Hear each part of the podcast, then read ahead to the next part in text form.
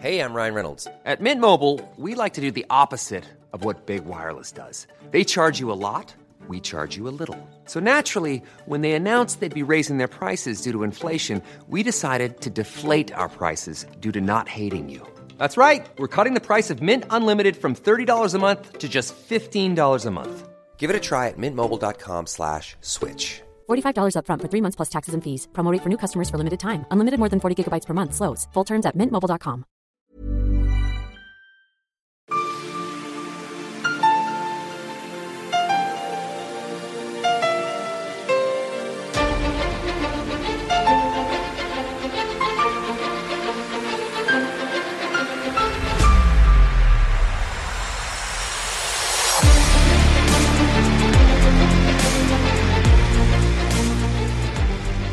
lyssnar på Militärsnack, podcasten där militära saker blir lätta att fatta.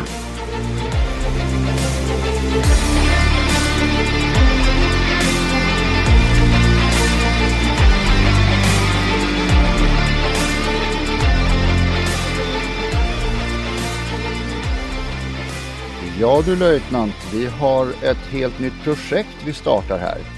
Jajamensan, och när ni hör det här så är det egentligen avslutet på vårt projekt för då har vi gjort vårt jobb redan och då eh, sänder vi det här.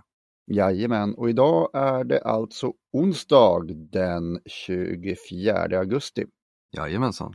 Vi ska inte bli så långrandiga, men vi ska förklara lite kort hur vi har tänkt här. Hur har vi tänkt löjtnant? Ja, det här är ju våran eh, valpodd som vi kommer genomföra här i tre veckor och då kommer vi inte släppa några ordinarie avsnitt eller basavs eller bonusavsnitt utan vi kommer köra eh, ett parti onsdag, torsdag, fredag i tre veckor. Mm. Idag, vi har lottat och första dagen nu blir det Medborgerlig Samling och Kai Rämö som eh, intervjuas. Jajamensan, och vi ska ju också säga att vi är ju en opolitisk försvarspositivistisk podd och alla partier har fått samma grundfrågor men det kan skilja en del resonemang och följdfrågor. Med det så gör vi så att vi går direkt över till intervjun. Jajamän. Ja, då välkomnar vi Medborgerlig Samling och Kai Rämö till Militärsnack. Tjena Kai! Ja, tjenare Henning och tjenare löjtnanten. Hej hej! Hör du, vi tänkte vi går väl i enkel ordning och börjar att du får presentera dig själv lite grann. Ja, eh, Kai Rämö heter jag. Det ovanliga namnet beror på att jag är eh, född eh, i Finland så att jag har karelskt ursprung. Och den dagen eh, Finland återfår östra Karelen från Ryssland så får jag tillbaka släktgården som jag är rättmätig arvinge till. Eh, utöver det så jobbar jag i Försvarsmakten, jag är major till graden och eh, tillhör F16 i Uppsala. Och jag är väldigt tacksam för att F16 är återupprättat. Det är Mm. en mycket fin och bra flottilj.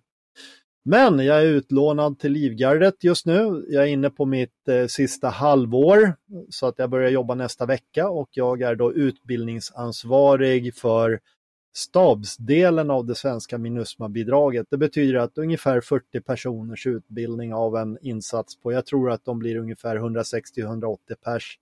Och det är då Livgardet som upprättar sista malinsatsen och de åker ner vid årsskiftet. Okej. Det, det är väl lite om mig då. Mm.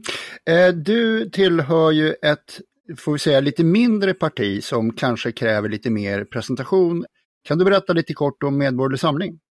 Ja, Medborgerlig Samling är ju ett liberalkonservativt parti och eh, för de som är gamla nog så brukar jag förklara det väldigt enkelt med att vi är Boman-moderater, det vill säga Gösta Bomans politiska arv.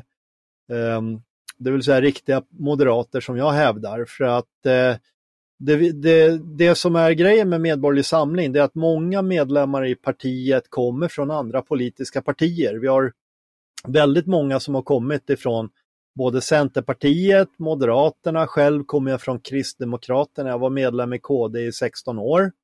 Och eh, det var ju framförallt decemberöverenskommelsen och januariöverenskommelsen som gjorde att vi tappade förtroendet för de borgerliga partierna, att de har nog blivit en del av det politiska systemet så att eh, det är lite grann det här man tilldelar varandra ambassadörsposter, generaldirektörsposter och är man en del av systemet så är man inte villig att ändra på det. Och vi är ett riktigt skattesänkarparti. Eh, under, under de senaste tio åren så har skatterna för befolkningen höjts med 600 miljarder och jag upplever inte att Sverige har blivit 600 miljarder kronor bättre på de här tio åren. Så att eh, egentligen är ju alla borgerliga partier ansvariga för det här lika mycket som Socialdemokraterna. Så att jag ser alla riksdagspartierna som lika skyldiga till läget idag i Sverige. Och eh, då hittade jag då Borgerlig framtid och det var ju det som sedermera bytte namn till Medborgerlig samling på en extra stämma i Lund. Så att eh, ja, och där har jag hittat mina borgerliga ideal. Och eh, då kommer vi till den här frågan, hur väljer man politiskt parti? Och problemet är att idag så väljer folk politiskt parti efter sin självbild. Det är ju inte många svenskar som vill kalla sig för borgerliga utan de kallar sig gärna för lite liberala eller socialistiska eller något sånt där eller ja, vad de nu än säger. Men i praktiken så är väldigt många svenskar borgerliga för 80% av väljarna röstar enligt plånboken mer eller mindre. Och Det betyder att man faktiskt är borgerlig och tänker efter vad är bra för mig och min familj, vilket är fullt naturligt. Problemet är bara att partierna kör ju reklambudskap och det påminner mig om tiden när jag stod i valstuga för Kristdemokraterna och så får man det här gänget ungdomar från gymnasiet som då ska intervjua partiföreträdare och då frågar de mig Ja, vilket parti ska jag rösta på? Och så, så, så pekade jag på alla andra partier och så sa jag bara Om ni tittar på deras affischer och deras budskap, då kan ni rösta på vad som helst för det låter jättebra. Men mm. grejen är att det där är ett reklambudskap. Eh, ska en väljare vara informerad så ska man ju läsa ett partiprogram.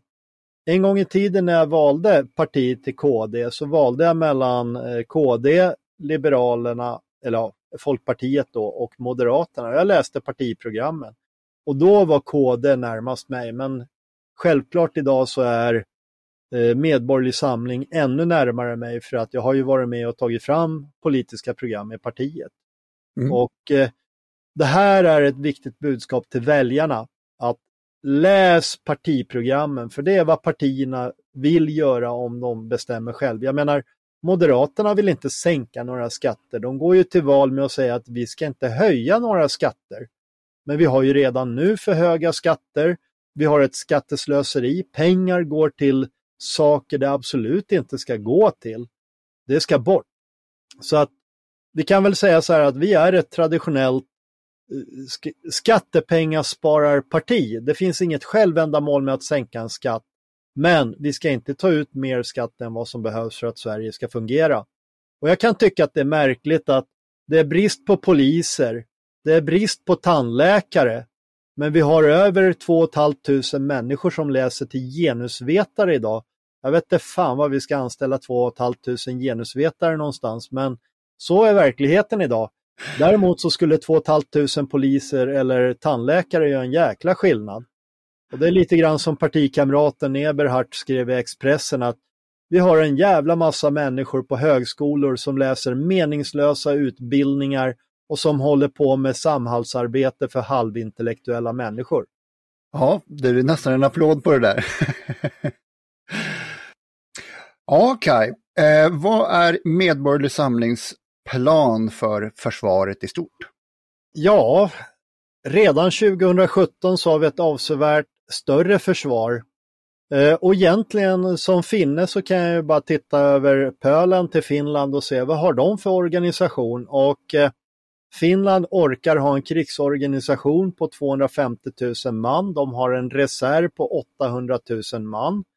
Och då menar jag män och kvinnor. Jag säger inte 800 000 hen, notera det. eh, och eh, vi tycker att Sverige med dubbelt så många medborgare och eh, nästan en dubbelt så stor ekonomi borde ju rimligtvis orka med ett försvar som åtminstone är lika stort som Finland.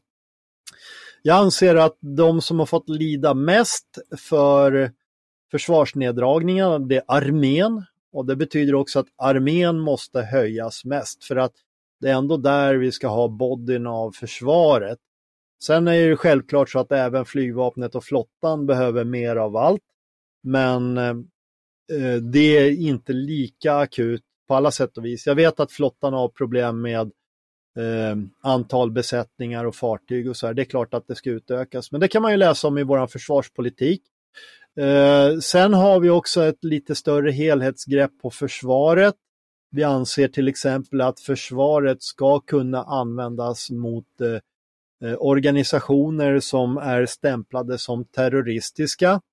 Jag hoppas ju att Ryssland då faktiskt stämplas som en terror, terrorstat och eh, Wagner Group som terrorister. Det skulle vara en välgärning. Eh, och hur som helst, eh, det betyder att då är vi inte bundna till den här åtskillnaden alltid när det gäller polis och militär när det gäller terrorism, utan det kan vara så att ja, beroende på vem som är först på plats eh, har rätt att agera. Eh, sen har vi varit väldigt noggranna med att eh, vad som ska kallas för terrorister eller vilka grupper som ska klassas som det ehm, det är ett politiskt beslut och det ska ju fattas av riksdag. Det är det enda rimliga. Och ur mitt perspektiv, jag ser ingen skillnad på islamistiska terrorister eller nationalsocialistiska terrorister. Det är samma skit. De vill med terror skapa otrygghet i samhället.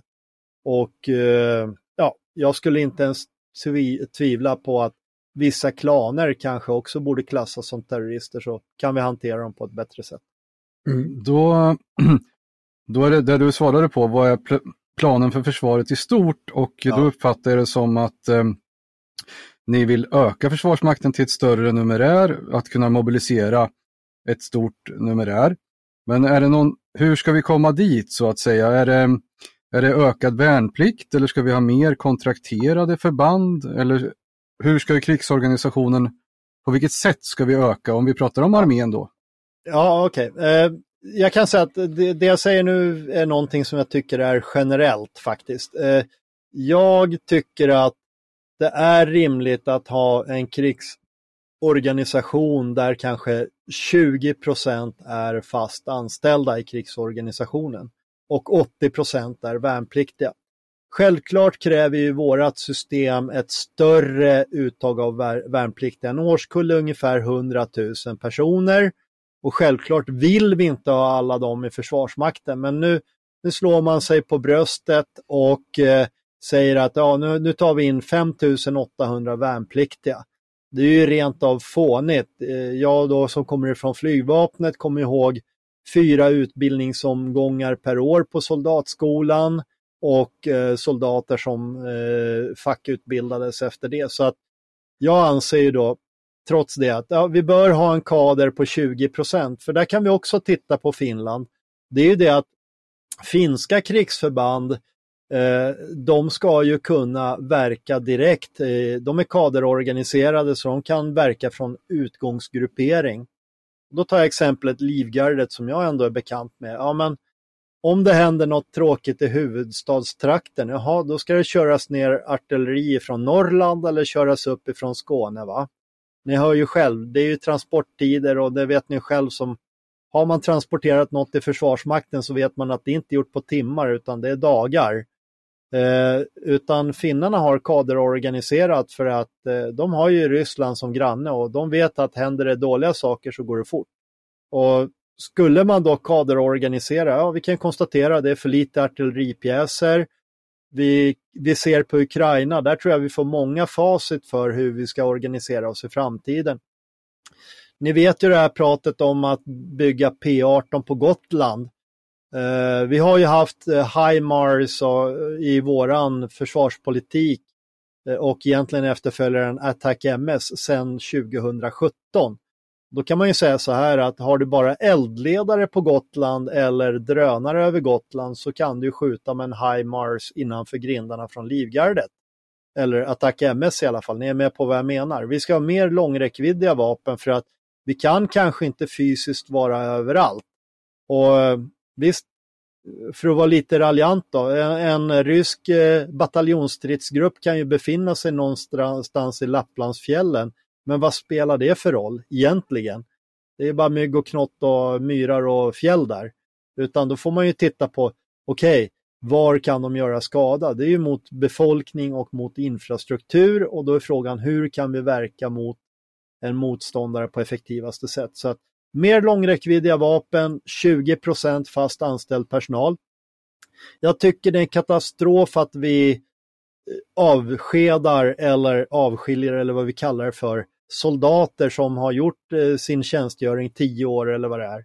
Jag tycker inte att, ja, det är självklart, vill man jobba som soldat, vill inte bli specialistofficer eller officer. Jag menar, så länge man klarar krigstjänstens krav så ska man ju få göra det tycker jag. Det är helt vansinnigt att bara säga att nu kickar vi ut dem för vi har byggt ett sånt här system. Det är ju jättekorkat. Mm, ja, vi har ju officerare som fortsätter att tjänstgöra långt över 12 år och vi är ju inte, vi är ju inte utslitna för det. Utan vi går ju att använda på grund av erfarenhet och kompetens. Och vi åker ja. ju inte ut så att eh, det kan jag hålla med om. Ja. Men om vi återgår till värnpliktsomgångarna då, eh, för det är ändå den eh, springande frågan. Jag kan ju tycka att um, jag, jag, jag, kan för övrigt säga att jag är jättemycket för kvinnliga värnpliktiga också. Det, det är jättebra.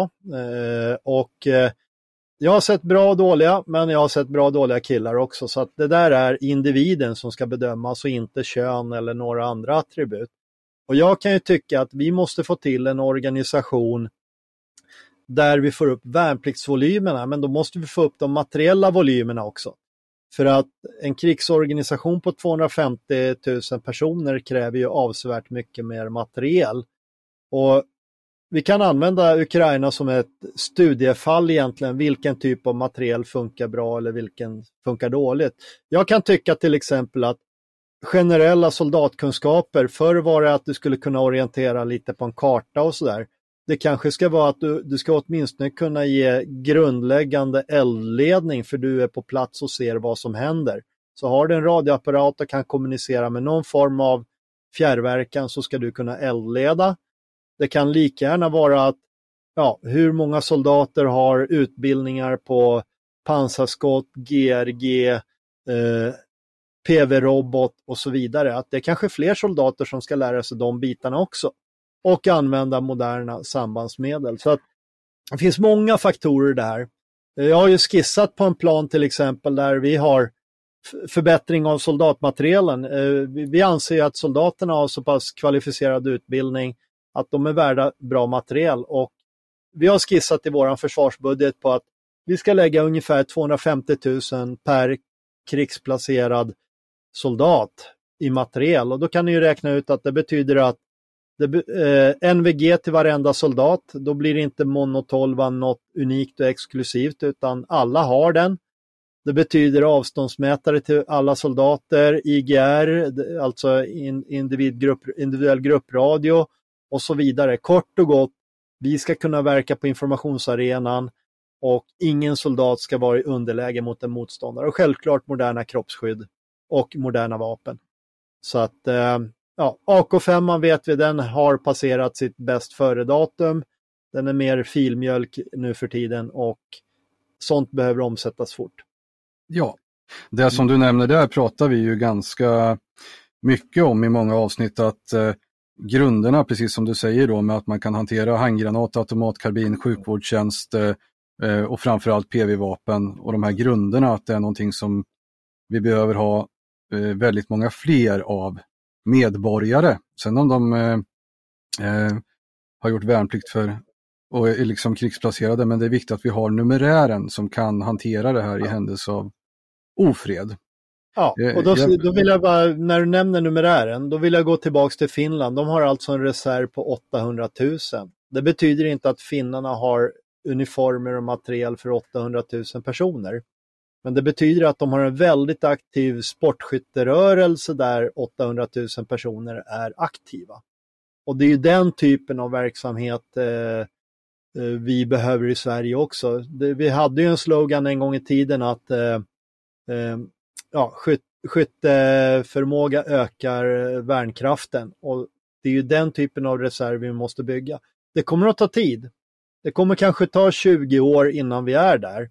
Men om vi inte börjar nu så är vi ännu mer efter. Någonstans måste man alltid börja. Mm. Jag ska, för, jag ska eh, översätta till civilspråk några saker du sa. Du pratade IGR, det är ju internt gruppradiosystem, det sa du själv. Men sen pratade du om eh, eh bildförstärkare också då när du nämnde Mono 12 och eh, alltså personlig utrustning. Eh, du pratade även om eh, långräckviddiga system, eh, typ eh, HIMARS motsvarande. Och eh, det gör vi säkert ett eget avsnitt om, men jag är lite insnöad på just Robot 15, den, den kommande versionen. Att jag tror, jag tror att det är en, en framgångsfaktor då med landburna Robot 15 som kan verka mot både sjömål och markmål. Ja, det intressanta med det, det var ju att när vi avvecklade vårt rörliga kustförsvar på lastbilar så var det Finland som köpte dem. Och, och fin, finska raketartilleriet, där köpte de ju när holländarna tyckte att de skulle lägga ner sitt. Så att eh, finnarna har varit smartare där. De har gjort korrekta analyser ända sedan 2000 och det är därför vi ska försöka kopiera dem så fort vi kan. Eh, så helt klart, vi har mycket att ta igen, men samtidigt, det kommer ju göra sannolikt Försvarsmakten till en mycket intressant arbetsgivare om vi skulle få igenom våran politik. Sammanfattar, in, Henning ska få fortsätta med frågorna, men 20 eh, stående förband ungefär. Ja. Eh, få upp numerären totalt till finska nivåer minst. Och då, ja. pratar vi, då pratar vi inte om att det behöver finnas materiell utan det ska finnas kompetens. Personer i Sverige ska ha en grundutbildning och kunna hantera ja. grund, grundläggande strid och PV-vapen och så vidare. Ja. Jag vill ta en annan exempel, för vi har ju saker som vi gillar att gnälla om i Försvarsmakten. Om jag säger prio så ser jag inte så många leenden alltid, utan jag ser ledsna miner. Och Finland har ju också SAP som är grundsystemet i vårat prio. Och där har de, jag jobbade med en finsk kollega eh, och hon satt i kontoret bredvid mig och så beställde hon en ny fältuniform det gjorde hon över sin finska försvarsmakts eh, laptop över internet. Och sen kom den nya uniformen i ett postpaket en vecka senare. Och så frågade jag, ska du inte lämna in din gamla fältuniform? Och då sa hon nej, för den anses vara slutförbrukad. Och det är lite samma filosofi. Jag anser att en värnpliktig som har genomgått godkänd värnpliktsutbildning och eh, muckar och muck är ju förkortning för militära utry militär utryckning civila kläder. Eh, men när du muckar i min försvarsmakt, om jag får välja, då kan du absolut ha civila kläder, men du tar med dig din militära uniform och din personliga utrustning, inklusive skyddsutrustning, men då inte vapen i det här skedet. Jag skulle önska att vi var som Schweiz, men jag tror inte Sverige är moget för det. Men, men då, då det betyder en... att... Ja, ursäkta. Va? Jag tänkte säga att eh, då blir det som en blandning av, eh, eh, det blir lite som GSST då, alltså tidvis ja. tjänstgörande soldater. Att du vill att de som är krigsplacerade under den period de är det, att de har utrustningen. De söker inte hemvärnskontrakt men de kan. Men de ja. kan också vara tidvis, har de, ska de ha någon krav då på, på tjänstgöring eller blir de helt civila? Ja, alltså vi måste ju återupprätta systemet med repetitionsutbildning. Eh, det, har ju, det har ju fuskats med så länge och eh, jag ser framför mig att, ja, om vi nu ska kopiera lite andra länder, det är att jag ser framför mig att varje värnpliktig ska ha någon form av repetitionsutbildning. Det behöver inte vara mer än kanske två veckor per år.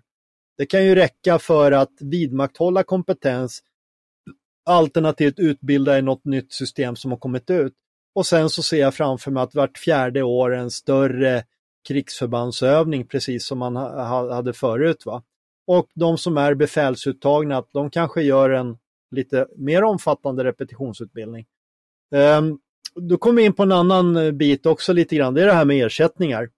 Ehm, I, Sverige har väl bland de blivaste NATO-länderna, eh, eller bland NATO, eh, de lägsta lönerna i relation till så att säga samhället i övrigt. Och jag kan jämföra med finska kollegor och där kan jag ju säga att de finska kollegorna med samma ungefär erfarenheter och grader och så här, de har 30 till 50 procent högre löner än vi har i Sverige. Och vi har i vår politik också 30 till 50 procent lönehöjningar för att det måste till. Vi ser problemet med flygförare. Där har ju flygförarnas ingångslöner inte höjts på 20 år. Det är ju helt otroligt. Och allvarligt talat, ska vi behålla kompetent folk så får vi betala. Jag, jag ser ju då till exempel, jag som då är samband i flygvapnet, jag ser ju att ja, basteletekniker, det vill säga civila tekniker på flygplatsen i Uppsala, de behöver bara ta klivet över till Arlanda så får de 10-15 000 mer i månadslön. Och vi måste ju kunna ha de bra människorna hos oss som vill stanna och de ska belönas för det. Så att eh, lönenivåerna i Försvarsmakten är helt undermåliga. Det gäller för övrigt andra myndigheter också som Polismyndigheten och så, så att det är inte bara vi. Men det här, det här är en del av att våra nuvarande riksdagspolitiker har ju omfördelat pengar till annat som de tycker är viktigare då. Genusvetare och sådär. Som jag tycker det... är totalt ointressant. Och det som, det som Kai sa här i början av det för, eh, förra utlägget, det här med eh, soldater med utrustning hemma, då fanns det ju någonting som hette, eller finns någonting som heter GSST, det är tidvis tjänstgörande soldater som vi hade eh, under, när värnplikten försvann så hade vi den här GMU och då kunde man ju bli tidvis tjänstgörande. Då innebar ju ungefär det du säger, att man hade utrustning och att man kom in och, och tjänstgjorde på repetitionsövningar.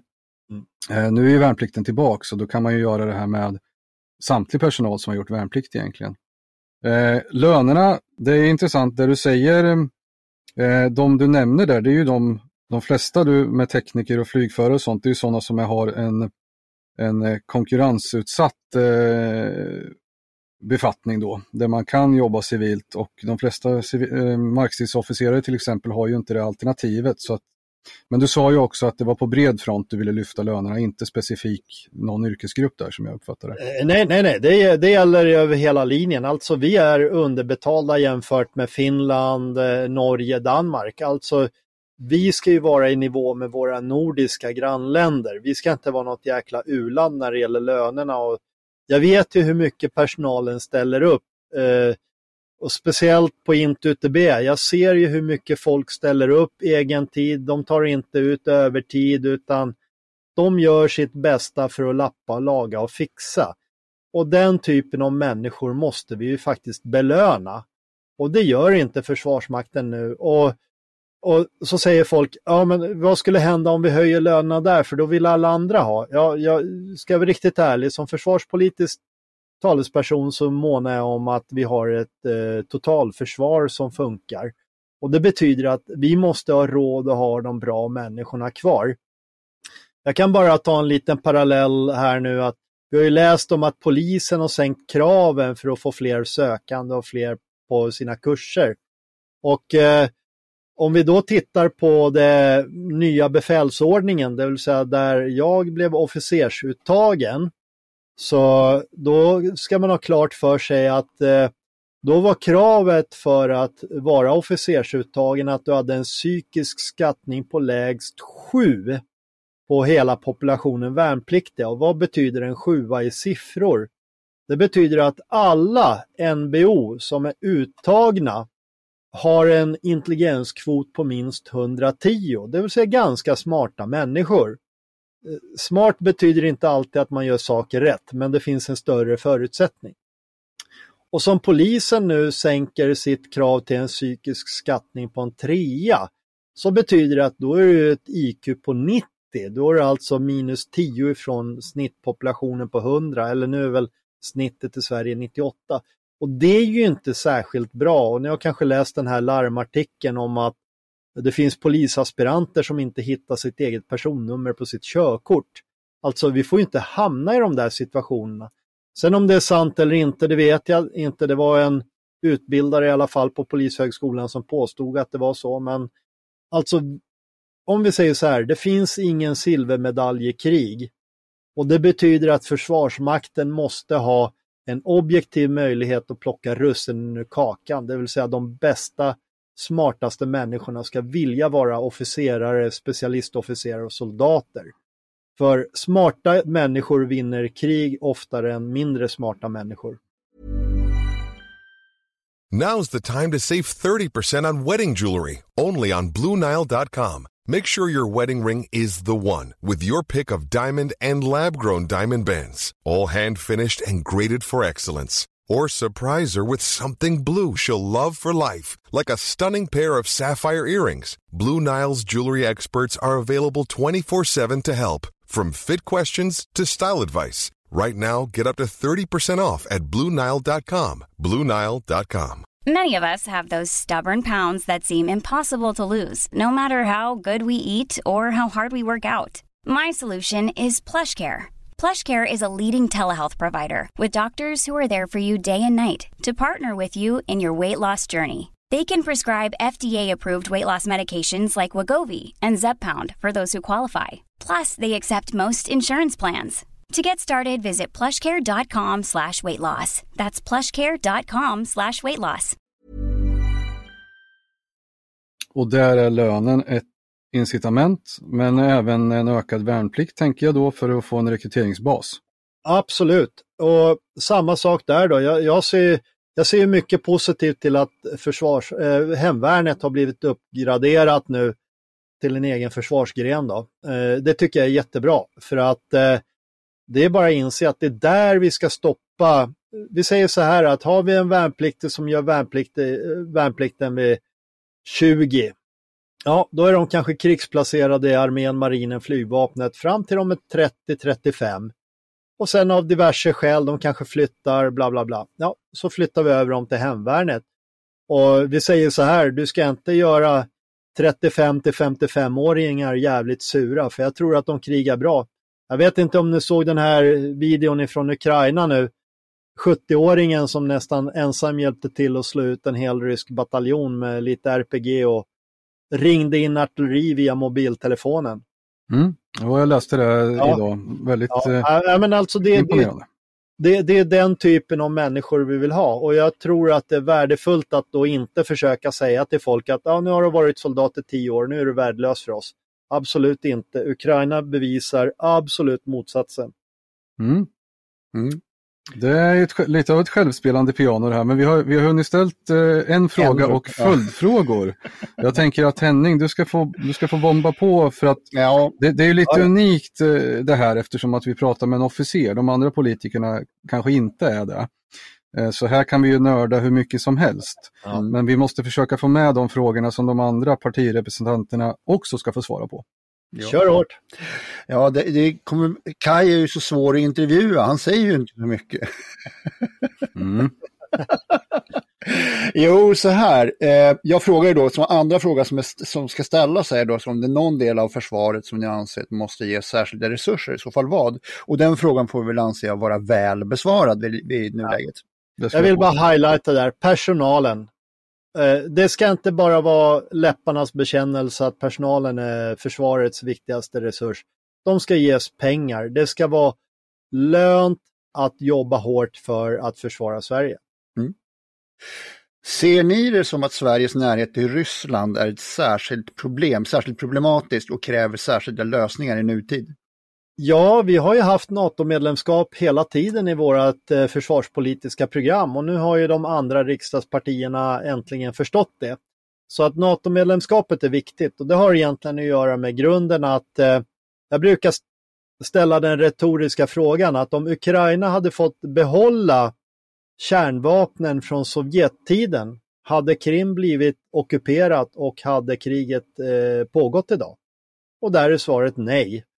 Och det betyder att vi ska vara ärliga och säga så här, antingen så ska vi vara med i en kärnvapenallians eller allierade med en nation som säger att de är villiga att försvara oss med kärnvapen eller ha egna kärnvapen. Det är som eh, Ted Roosevelt sa en gång i tiden, speak with a soft voice and carry a big stick. Mm. Och i globala maktpolitiska sammanhang så är det kärnvapen som är the big stick. Och vi måste vara med i en klubb som har the big stick eller själv ha en. Mm. Och vad anser ni då? Du kanske redan har svarat lite på frågan där. Vad anser ni skulle trygga Sveriges position i Europa mest just nu?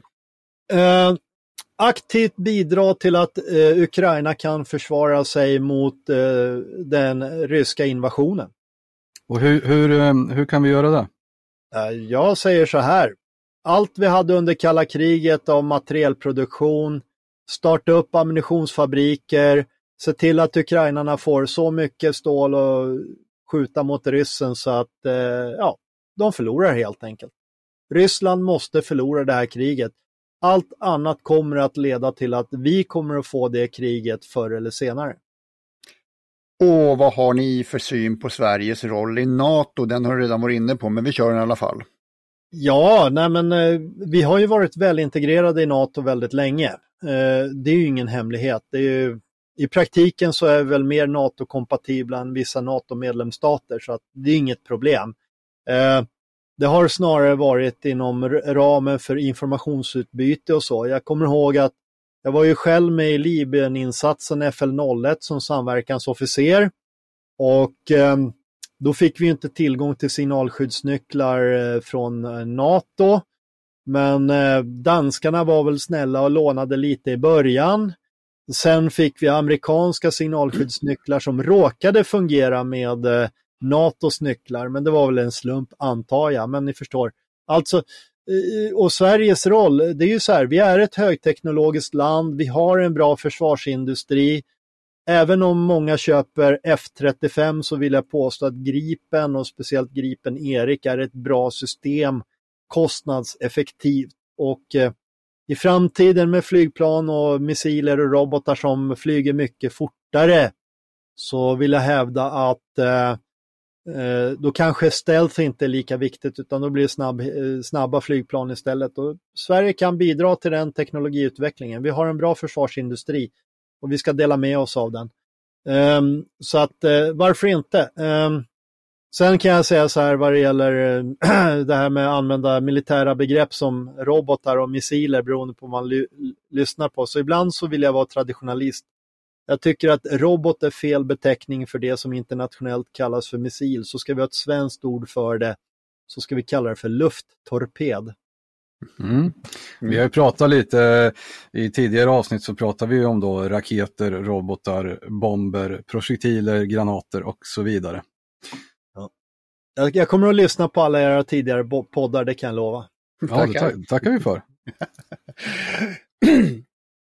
Om nu NATO-medlemskapet går i stöpet, vad bör Sverige göra för att stärka sin position i regionen? Ja, det är ju ett tråkigt besked för skattebetalarna för då måste vi antagligen lägga minst 5% av BNP på försvaret. För att ni hörde ju Peter Hultqvist när han sa att eh, nu går vi med i NATO för att det visar sig att Ryssland faktiskt är villiga att kriga på riktigt. Det vill säga alla tidigare försvarsbudgetar har varit en chimär. Eh, och eh, läs Wilhelm Agrells bok Fredens illusioner. Då kommer ni att kunna läsa om hur underfinansierat det svenska försvaret har varit sedan 1988. Eh, det borde vara en ögonöppnare och det har varit underfinansierat, det är det även i det nuvarande försvarsbeslutet. Och eh, ska vi vara utanför NATO, ja det är kanske 5 10% till försvaret, det är det vi pratar om. Och då är inte en krigsorganisation på 250 000 tillräcklig utan då är det kanske en halv miljon. Någon, någon, lär ju, någon, någon gång lär ju ha sagt att eh, neutralitet, den neutralitet vi har haft, den har kostat 4-5% av BNP och världens fjärde största flygvapen. Innan det här med NATO kom på tal här nu i, i modern tid. Ja, världens fjärde största flygvapen, det, det hade vi på tunnan-tiden och det var ju ett bra tag sedan. Mm. Det, det är som vissa säger att eh, från 1980 till 1939 så är det kortare tid än från 1980 till 2022. Mm. Det ger lite perspektiv. Det ger perspektiv. Nästa det... fråga har vi också varit inne på och det mm. är, är det rätt eller fel att skänka, sälja vapen till länder i krig? Uh, det är absolut helt rätt att sälja dem till demokratier som uh, kämpar för sin frihet alternativt mot uh, Eh, totalitära motståndare eller islamister och så vidare. Eh, ibland blir ju vapenaffärer lite av eh, du måste välja mellan pest och kolera och då får man göra svåra val. Jag säger inte att det är helt enkelt. Och, men däremot länder i krig som vi delar värderingar med eller tycker att deras kamp är rättfärdig enligt, internationella normer. Det, det ser jag inga problem med. Det, det är lite dumt att sälja vapen och så säga att när de behöver använda dem att nej, nu kan vi inte supporta er. Det, det är ju det är ju inte heller bra affärsmoral att ni får bara köpa grejerna om ni inte ska använda dem. Och man får ju verkligen skilja på försvar och aggressionskrig. Det är en stor skillnad enligt folkrätten. Ja, enligt folkrätten så har man ju all rätt att försvara sig och vi övriga länder har ju all rätt att hjälpa till i det försvaret. Ja. Ehm, Det har vi också ett avsnitt om. Ja. Genèvekonventionen med mer. Ja. Vad, om något, bör Sverige se till att hjälpa Ukraina med mer? Ja, jag säger minst egentligen eh, starta upp allt vi har planerat för det kalla kriget själv eller kriget mot Ryssland, det vi producerar, skänk det till Ukraina. Jag kan tycka egentligen att när det gäller eh, rysk stridande trupp i Ukraina, inom Ukrainas gränser, inklusive Krim, så kan jag tycka att ja, då borde NATO gå all in där. Det är bättre att bekämpa dem i Ukraina än i Polen eller i Estland, Lettland, Litauen och så vidare. Och bara förklara för ryssarna att ni har gjort fel. Och man ska ha klart för sig att Putin och kompani, det är en maffia med kärnvapen. Eh, vad, vad, hotar de med? Bomba London och Paris. Ja, du, du bombar ju inte din egen bank där du har ditt guld eller dina pengar. Så att, eh, nej men det är bara big stick, bara inse. Ni torskar mot Ukraina, ni kommer att torska ännu mer när vi går in. Så att jag tycker att NATO ska vara mer aktiv för att kriget pågår redan och som sagt var, antingen så blir det färdigt i Ukraina eller så kommer det över till oss ändå. Mm. Men om, om vi tar um, frågan som sådan, Sverige just nu, innan vi har kommit med i NATO, är det något specifikt system som du, eh, som du tycker att vi bör... Det blir tredje gången du svarar på ja. frågan. Ja. ja. Archer har ju nämnts lite grann i internationella media, men grejen är att den har inte tillräcklig räckvidd egentligen. Jag skulle säga i så fall är det alla former av underrättelser. Det är det viktigaste, det vill säga eh, targeting. Kort och gott målangivelse, allt vi kan hjälpa ukrainarna med för att de ska kunna skjuta ihjäl ryska förband på ukrainskt territorium, absolut. Och du nämnde ju Robot 15, den skulle ju kunna bilburen vara väldigt intressant för att se vad som händer i Svarta havet för att det borde ju inte räcka med att sänka Moskva. Sen finns det ju ubåtar i Svarta havet som skjuter kalibermissiler. Kan man bli av med de där ubåtarna så har det ju ett ganska starkt signalvärde till ryssarna. Och så vidare. Så att eh, det finns säkert mycket vi kan göra. Um, Sen är frågan vad som är praktiskt genomförbart, det är en annan sak. Men eh, jag tror att väldigt mycket. Eh, skänka Gripen till dem, det tror jag inte så jättemycket på för det är ändå ganska mycket tid för att skola in sig på ett flygsystem. Om vi nu ska köpa Erik själv och sen göra oss av med våra eh, C-serier då, Cesar David då. Så att, men det är, det är i så fall någon som får ukrainarna, eller frågar ukrainarna först, vad vill ni verkligen ha ifrån oss? Och sen så får vi väl ställa upp. Eh, jag kan bara dra en parallell. Jag, hade, jag var eh, följeofficer till ett georgiskt besök en gång i tiden. Och eh, då var vi på väg från Gripen Adam Bertil till Caesar David. Och när vi pratade om det, och det var ju då när Ryssland hade invaderat Georgien, Eh, så nämnde jag bara att ja, i flygvapnet vi håller på och byter eh, till Cesar David från Adam Bertil. Och då tittar de på mig och bara frågar, kan eh, Jörgen få köpa era Gripen Adam Bertil? För att det skulle hjälpa oss mot ryssen och jag bara tittar på dem och så sa jag att ja, det är antagligen, ja, för det första sa jag att det är inte min sak att bestämma var gamla eller utrangerade Gripen ska gå. Men, sa jag, Antagligen så är det mer lönsamt för er att eh, betala pengar till kinesiska hacker och, hackers och tömma Putins och oligarkernas konton istället. Det hade en bättre försvarseffekt än Gripen flygplan. Då, så att, ah, ni är med på hur jag tänkte där. Och de var lite förvånade, men de förstod logiken i det. Alltså man måste förstå motståndaren, vilka svaga punkter de har. Och i oligarkerna och Putins fall så är det faktiskt att det är kriminella som har stulit en massa pengar. De har ingen ideologi. Det är bara att tjäna pengar. Sen är det ju som du säger med, med system, jag är väl enig. Eh, om vi ändå ska prata om det just med systemen, att det är ju system. Det är inte så lätt att, att ge bort en, en, en Archer eller ett JAS, utan det kräver Nej. ju väldigt mycket runt omkring utrustning, utbildning och så vidare. Så det är inte bara... Men soldatmaterial, så mycket som möjligt, ammunition så mycket som möjligt, för det kan de använda. Ja, Robot 15 är ju ingen jättedum idé som du sa. Vi har, vi har ju faktiskt gett eh, Robot 17 då. Ja. Eh, den, eh, den lätta kustroboten. Så... En lite tyngre stridsspets på nästan ett halvt ton skulle vara effektfullt. Ja, och extrem räckvidd och sen uppfattar jag att de här kan man säkerligen jobba med mot markmål också. Ja, Mark 4 ja. Jajamän. Mm, precis.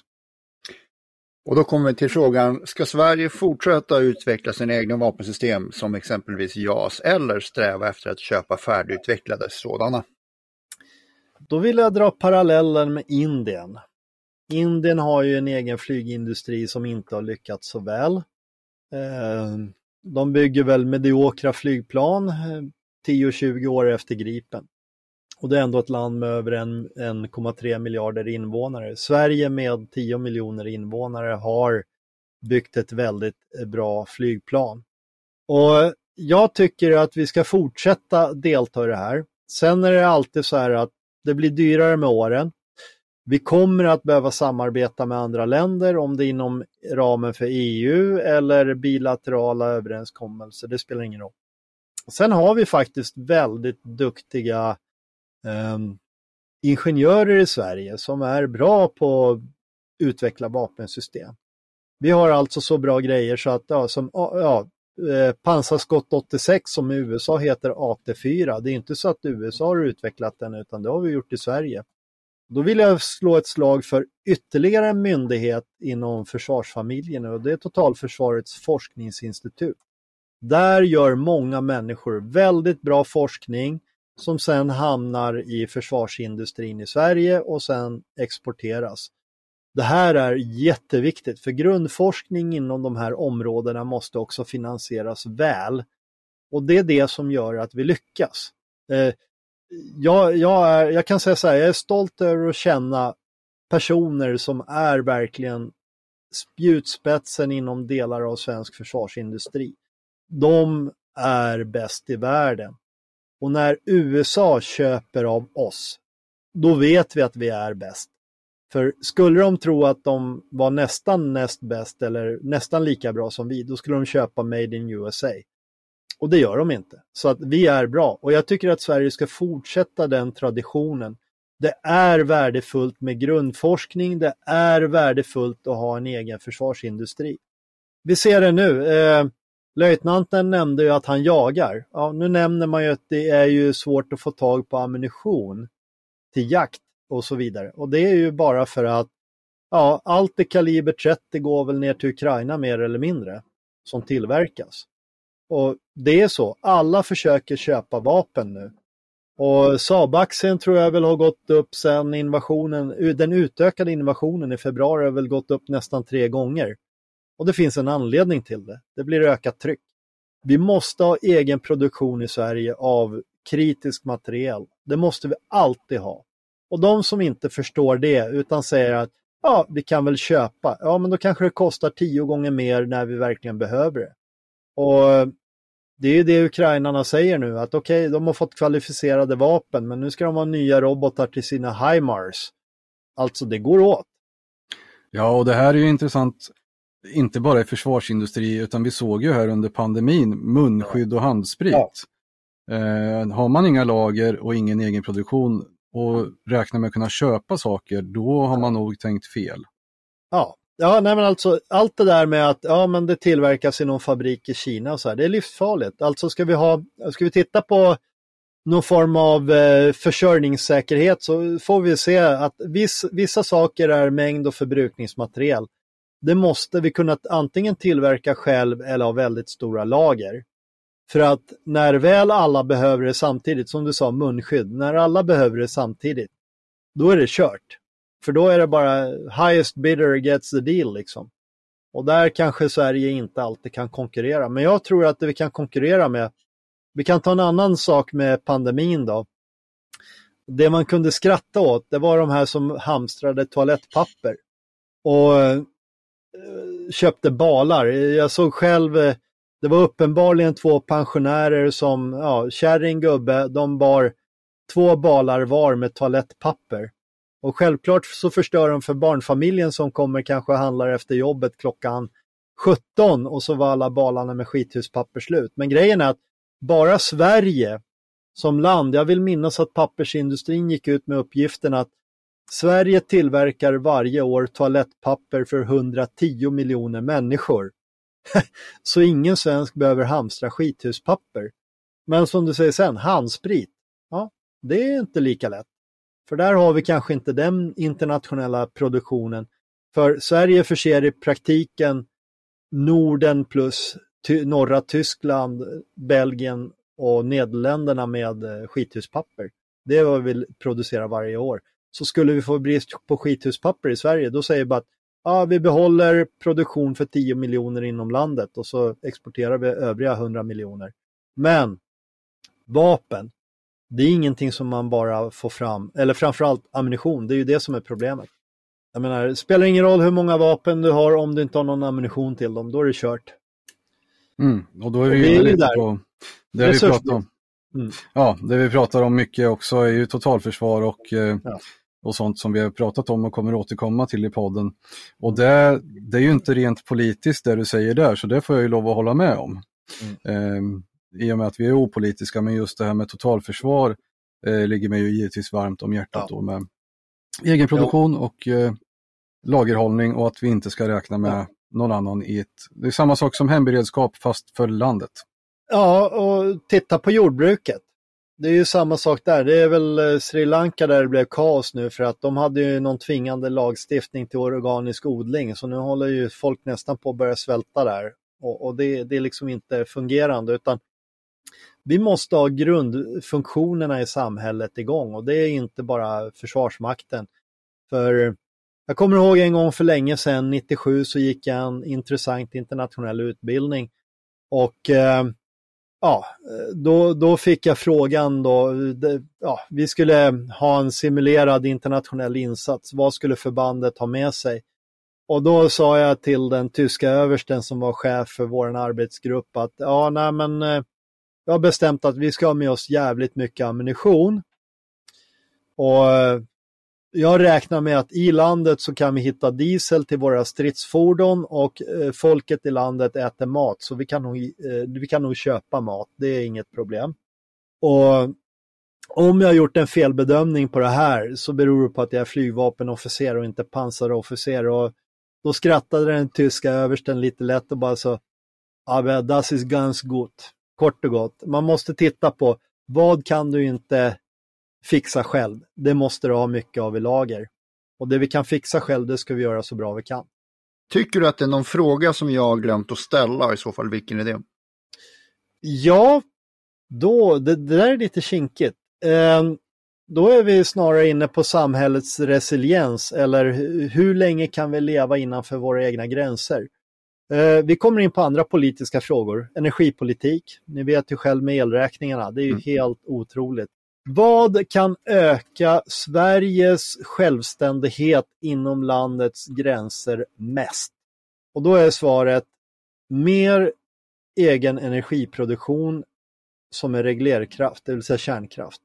Energi är välstånd, energi är rikedom, energi är möjlighet att producera.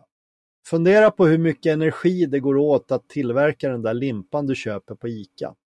Det vill säga diesel, eller okej, okay, får vi inte diesel eller olja från utlandet, då kanske vi måste producera HVO ifrån svensk träråvara och så vidare. Det krävs energi för allt det här. Och de som inte förstår att mycket energi är välstånd, rikedom och välmående. Lite energi är en återgång till medeltiden. Jag vill hävda att Miljöpartiet vill lajva medeltiden men har inte förstått konsekvensen av det. Åtta av tio barn kommer inte att nå vuxen ålder i en medeltidsekonomi. Vi måste ha en ilandsekonomi där 98 procent av alla barn som föds når vuxen ålder. För det är det vi är vana vid. Ingen av oss skulle acceptera att åtta av tio barn inte blev vuxna. Så det är energi. Har vi energi innanför landets gränser, kontrollerar vi den själv, då kontrollerar vi faktiskt vårt öde. I övrigt, vi har nästan alla råvaror, vi har metaller, vi har korkade uranbrytningsförbud, vi har korkade miljölagar som säger att nej, vi får inte starta gruvor, men vi får gärna köpa metallen ifrån Kongo som är producerad av barnarbetare. Det är ju bara hyckleri. Vi ska ha egen produktion, egen gruvnäring, eget jordbruk, egen energiproduktion, så mycket som möjligt innanför landet. Det enda sättet för oss att ha kvar vårt välstånd. Allt annat kommer att göra svensken och medborgaren fattigare. Energi är det som har gett mänskligheten välstånd. Det började med kvarnar som eh, drogs runt av åsnor, vattenhjul och så vidare. Industriella revolutionen, det var ju kol och ångmaskinen. Det enda vi kan göra är att skapa energi renare och bättre och med ett konstant flöde där vi behöver det. Det, mm. det är energi som gör att vi överlever. Det, det, är faktiskt så. Jag menar, löjtnanten är jägare och börja fundera på hur mycket energi går åt till att skjuta det där vildsvinet eller den där hjorten. Du måste få tillbaks kalorierna om det ska gå plus. För att i naturen är det så enkelt att ett djur som inte får i sig tillräckligt med kalorier svälter ihjäl. Och det gäller även oss människor. Så alla, alla kalorier vi stoppar i en dieselmotor, i industrin och så vidare, det måste ju det måste i slutändan gå till att ge oss mat i våra magar. Allt annat är ointressant. Jag, jag har förstått eh, det hela, men eh, vi ska tillbaks till ett samhälle. Eh, jag säger inte att vi ska tillbaks till, till 70-80-talet, men vi ska ha de förutsättningar som vi en gång har byggt upp, som vi nu har raserat. Vi ska återta dem, men med modern och smart teknik och eh, kärnkraft. Ja. ja. Så är, det. Är, det, är, det en, en, är det en korrekt eh, sammanfattning? Ja, plus att vi, har, vi ska ha en egen kompetens att bygga allt det vi vill bygga. Faktiskt. Alltså vi, vi ska ha en svensk kompetens för att bygga kärnkraftverk. Vi ska inte lita på att någon annan gör det åt oss, utan vi ska kunna det själv. Det tror jag att vi kan, men att man har eh, drabbats av eh, lagar om offentlig upphandling och sådana här saker. Vi, våra ingenjörer har ju, eh, vi är extremt duktiga på det här med turbiner och sånt, Siemens Absolut. med mer, men det handlar nog mer om att det är the lowest bidder som får tillverka saker åt oss. Ja, men ibland när det gäller nationell säkerhet finns redan i EUs upphandlingsregler att då behöver du inte följa the lowest bidder utan nationell säkerhet. Jag menar, det är bara att titta på Kockums. Tyskla, tyska ThyssenKrupp ägde det ett tag ända tills Säkerhetspolisen tyckte att det var dags att rycka in och säkra svensk sekretess med mera. Så att eh, jag säger det än en gång. Eh, I världspolitiken så finns det inte vänner, det finns bara gemensamma intressen. Det gäller även inom EU. Därför måste vi kunna vara självständiga i de viktigaste sakerna överhuvudtaget. Kai, det har varit jättetrevligt att ha dig här och vi tackar dig så Tack jättemycket mycket. för att du har varit med i Militärsnacks valpodd. Tack så mycket. Jag passar också på att tacka och eh, lycka till då i kommande val får vi lov att säga. Tack så mycket. Tackar, tackar. Hej! Hej!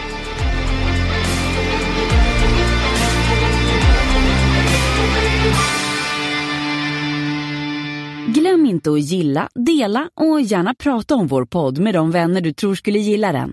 Tack! Acast powers the world's best podcasts. Here's a show that we recommend.